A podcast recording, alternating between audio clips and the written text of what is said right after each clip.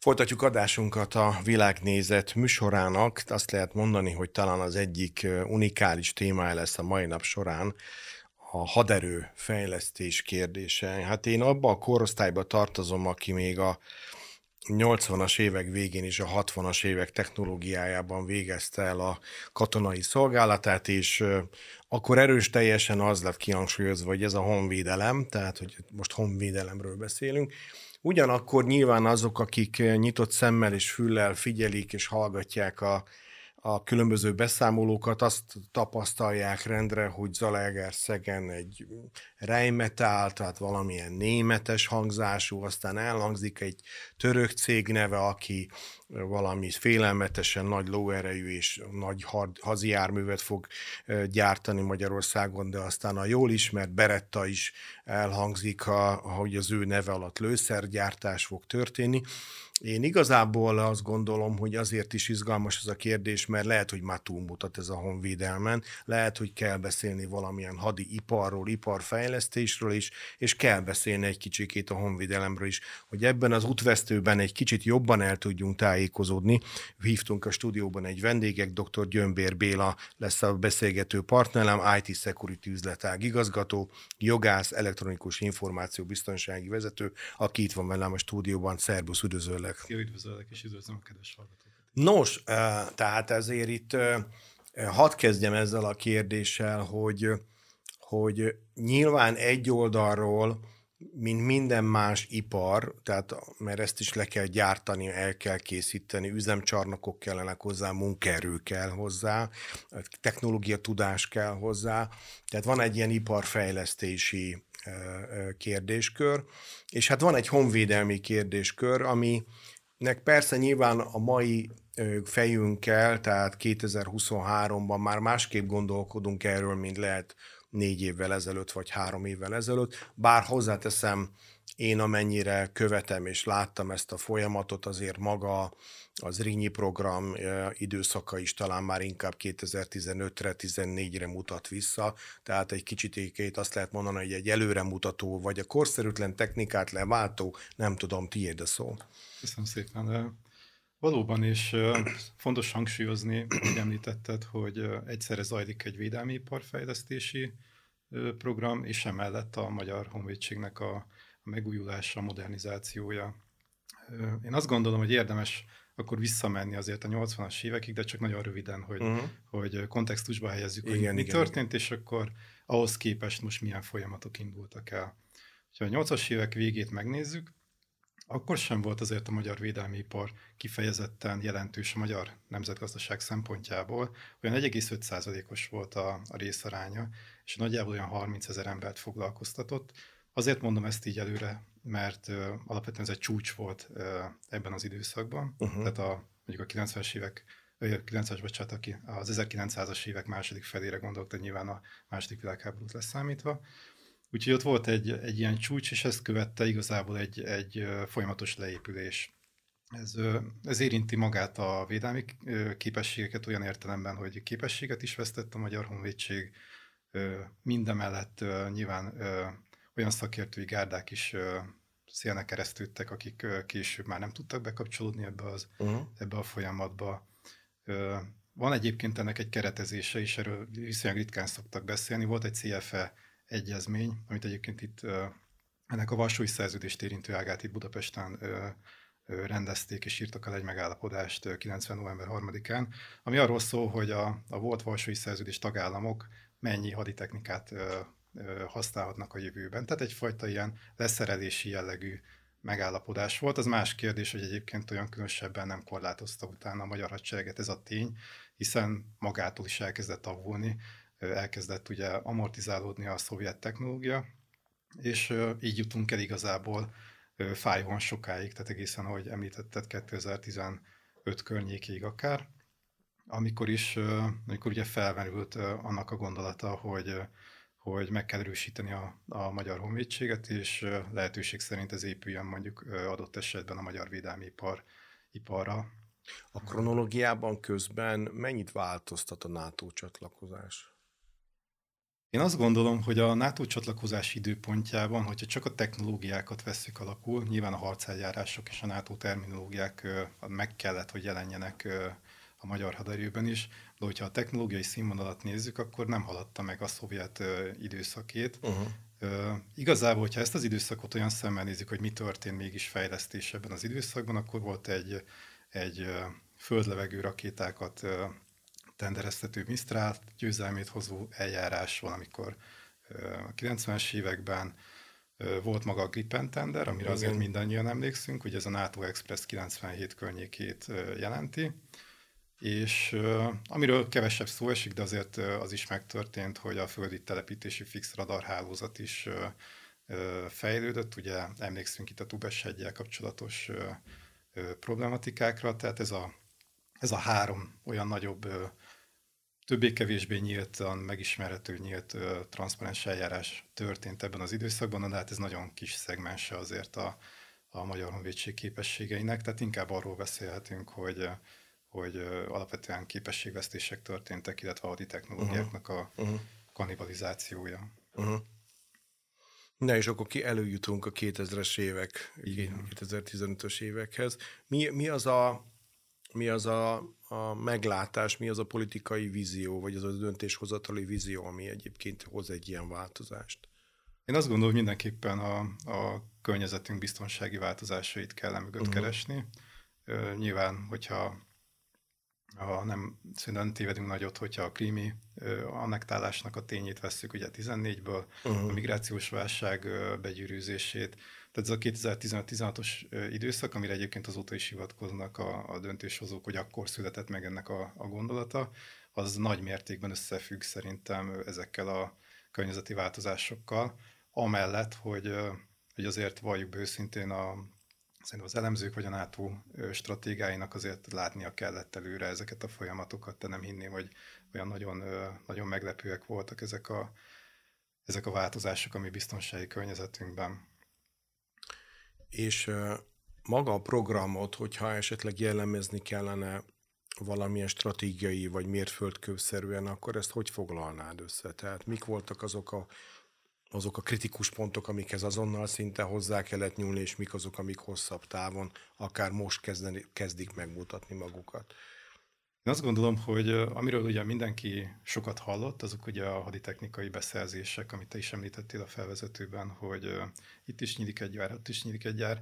De hogy nyílik egy gyár, azt mindjárt abba a perspektívába is helyezném, hogy ugye ez már a védelmi iparnak a, a fejlesztésének a koncepciója is, tehát hogyha a stratégia szemszögéből nézzük, akkor szerintem a legnagyobb változás, vagy az egyik legnagyobb változás a korábbi időszakhoz képest, az például az, hogy azt látszódik, hogy a haditechnikai beszerzésekkel együtt elvárja azt a, a magyar kormány, vagy legalábbis mindent megtesz annak érdekében, hogy ez egy védelmi ipari fejlődéssel vagy fejlesztéssel együtt járjon. Ugye a múltban, hogyha megnézzük a Gripen tendert például, akkor is volt egy ellentételezési program. Ugye ez azt jelenti, hogy a, a potenciális beszállító valamilyen mértékben próbál befektetni abba az országba, onnan ő bevételt kap. Ugye ez a Svédország esetében is megtörtént, de azért utólag látszódott, hogy ez nem volt feltétlenül annyira sikeres, mint amilyen lehetett volna. Teszem hozzá, nem is volt azért annyira rossz, mint hogy azt most ki kelljen emelni, tehát egy, egy elfogadható szintű ellentétezés volt, de a legfontosabb tényező, hogy nem a védelmi ipart szolgálta. Tehát Electrolux beszélni, meg, meg egyéb, igen, igen, egyéb igen. Beszállít, beszállító kiválasztásról, de azért összességében ez nem eredményezett védelmipari fejlődést. A mostani stratégia, illetve a mostani koncepciónak szerintem az a legnagyobb novuma és erőssége, hogy a védelmi iparral együtt próbálja ezt, ezt összekapcsolni. Nyilván voltak fókuszpontjai egyébként az Rínyi 2026-nak, és egyébként ezt a 2026-os számot a legjobb tudomásom szerint azért most már kevésbé használják, és még nagyobb távlatokban gondolkodnak aditechnikai fejlesztések szempontjából. Tehát ez igazából felőről nyitott, én azt gondolom, ez a, ez a fejlődési ív. És ennek a sorokpontjai voltak nyilván a forgószárnyas képességnek a megújítása, azért elég sok ugye francia gyártmányú Airbus helikopter érkezett hozzánk, a Rheinmetallnak a, a megjelenése. És egyébként ezek, a, ezek az újabb és újabb fejlesztések, ezek az iparfejlesztés mentén mindig együtt jártak egy-egy vegyes vállalatnak a létrehozásával, amely egyébként, vagy amelynek a keretei között a későbbiekben a gyártás meg tud történni, vagy valamilyen beszállítói partnerségi programban való részvétel meg tud valósulni.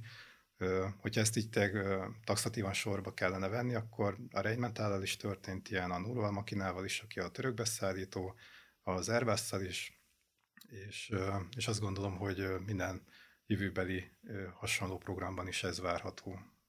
Ugye, hogyha ezt le akarnám fordítani, akkor ez azt jelenteni, hogy egyrészt van egy a magyar honvidelem számára történő biztonságos technikával ellátás, és emellett valamilyen fajta mondjuk akár exportra való termelést. A, a, ilyenkor egyébként a piac mennyire szabályozott? Tehát, hogyha például egy export termelésbe gondolkodik egy magyar gazdaság, és azt mondja, hogy hadipar fejlesztésben ilyen potenciáink vannak, akkor ő láthat előre piaci területeket? Azt gondolom, hogy mindenképpen igen, és egyébként ugyancsak nem túl hangsúlyozottan, de azért megjelent a kommunikációban az a tény is, hogy a, például a német Rheinmetall, vagy általában a német cégek, azok azért is találtak megfelelő partnereket itt Magyarországon, mert attól tartottak, hogy adott esetben a német politika változásával exportpiacok tudnak beszűkülni a számukra. Uh-huh. Ez ugye azt jelenti, a, lefordítva, hogy a, nyilván nem a szankciós politikákat megkerülve, de ezen túlmenően is van a gyártóországnak rengeteg olyan jogosultsága, hogy befolyásolja azt, hogy ezek a gyártók hova tudnak terméket eladni, fegyvereket eladni.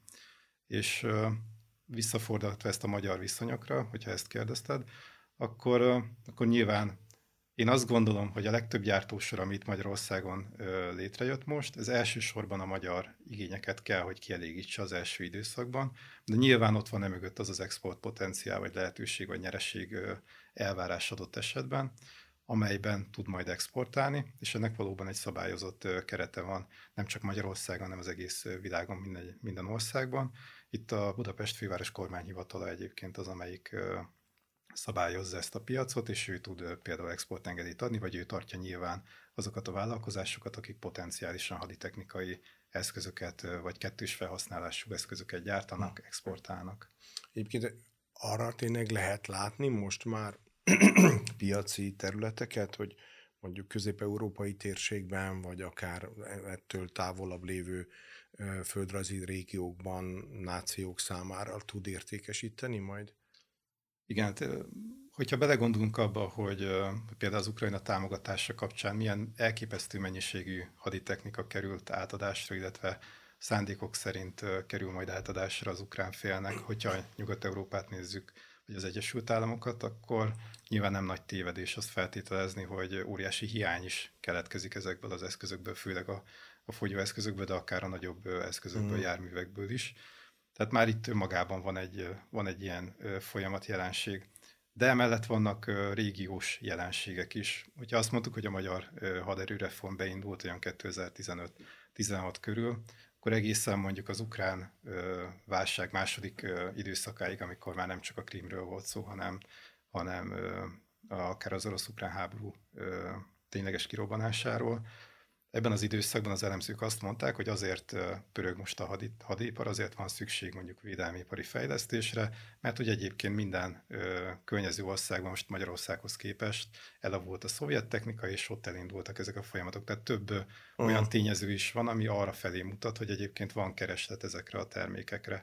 Vagy hogy egy egészen extrém példát is említsek a közelmúltból, ugyancsak Ukrajna támogatása kapcsán.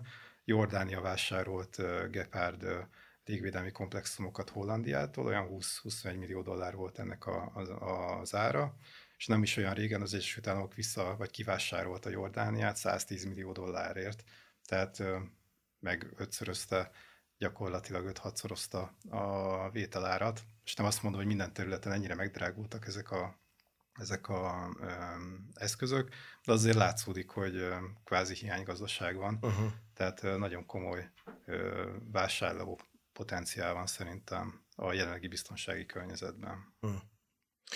A, ugye eddig igazából, hogyha az én kérdésköreimet néztem, akkor ezek a vasakról szóltak, tehát a hard részéről szólt. Mi a helyzet a soft oldalon? Tehát mondjuk akár a képzések területén, de akár egyébként a mutatni, hogy a nem látható, vagy a szemmel ilyen értelemben nem lekövethető technológiák területén. Így van. Én azt gondolom, hogy a, a legtöbb ö, ö, kormányzati nyilatkozatból az látszik, hogy kifejezett a hangsúlyt próbálnak fektetni a humán erőforrásnak a, a megerősítésére. Nyilván rengeteg olyan ágazat van a honvédségen belül is, vagy rengeteg olyan feladat, amely magasan képzett szakembereket kíván, akik adott esetben akár a munkaerőpiacon is hiány van belőlük. Tehát ez egy nagyon komoly feladat. Ezért volt egy laktanyafelújítási program, amely nyilván szolgálta azokat a célokat, hogy, hogy könnyebb legyen megtartani ezt az állományt. És én azt gondolom, hogy kifejezetten olyan területek is vannak, amelyek most kerültek a honvédség fókuszába. Attól függetlenül nyilván mindig is voltak ezzel kapcsolatos feladatai. Ugye a kibertérnek a műveleti terület jellegé uh-huh. nyilvánításával rengeteg olyan terület, szakterület van, amely én azt gondolom, hogy így önmagában vagy önállóan is meg tudott jelenni most már a honvédségen belül, és ez is nagyon-nagyon-nagyon szakemberigényes terület gyakorlatilag.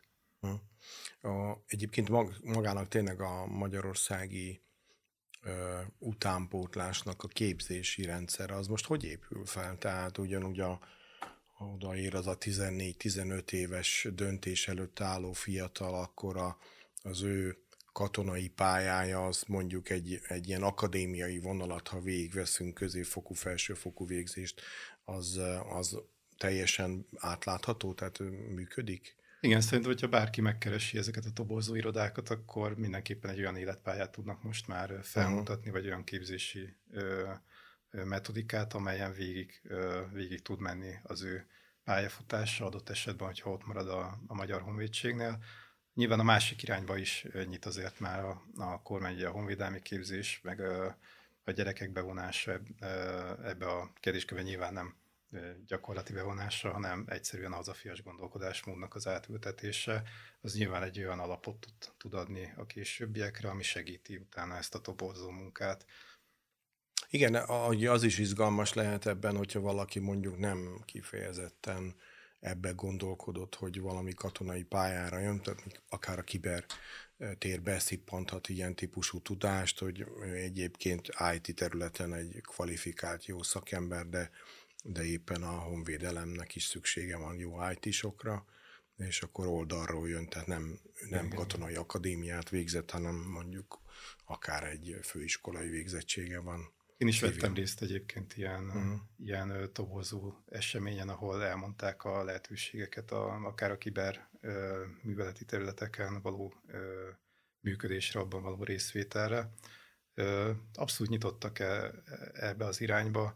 Nyilván lehetőségük van akár, vagy lehet mozgásterük akár a, a bér kategóriáknak a, a rugalmas mozgatására. Hát Azért itt nagyon, nagyon komolyan képzett szakemberekről van szó, akik igen, a, a piacon is nagyon jól megfizetettek valószínűleg. megfizetett szaktudással rendelkeznek, tehát van egyfajta ilyen rugalmasság is.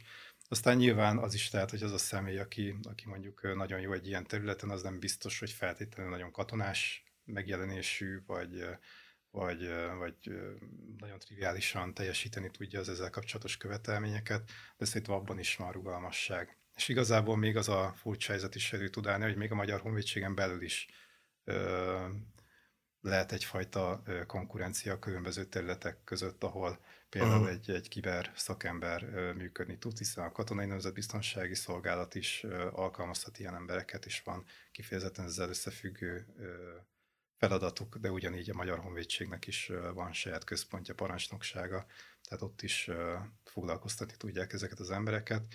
Tehát még a idézőben házon belül is elképzelhető, hogy külön-külön területeken is igény van valamilyen szaktudásra. Hm.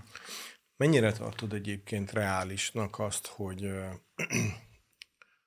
hogy ezt a honvédelmi felkészültséget, ezt mondjuk ki kell próbálni és használni kell. Tehát mennyire van reális veszélyben Magyarország, vagy akár ez a térség?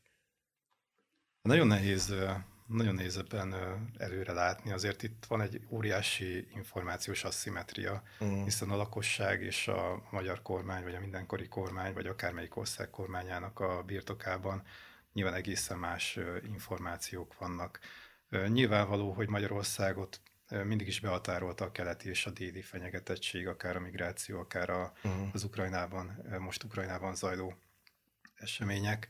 Tehát ezek mind-mind-mind azért potenciális veszélyek. Hogyha abból indulunk ki, hogy és úgy próbáljuk lakmuszpapírként vizsgálni, hogy mondjuk a magyar katonai stratégia mit változott 2012 és 2021 között, amikor a következő kijött, abból azért lehet leolvasni olyan változásokat, amik, amik jelzik azt, hogy vajon a, a döntéshozóknál adott esetben milyen információk vannak, vagy hogyan változott a biztonság koncepciója a magyar kormányzatnak. És ebből az látszik, hogy 2012-ben még alapvetően globális folyamatok veszélyeire uh-huh. hirtelen hívták fel a figyelmet, nagyon távoli veszélyekre, mindazzal együtt, hogy a globális veszélyek azok gyorsan vissza, visszaüthetnek Magyarországra is, tehát gyorsan begyűrűzhet egy, egy, egy globális biztonsági probléma.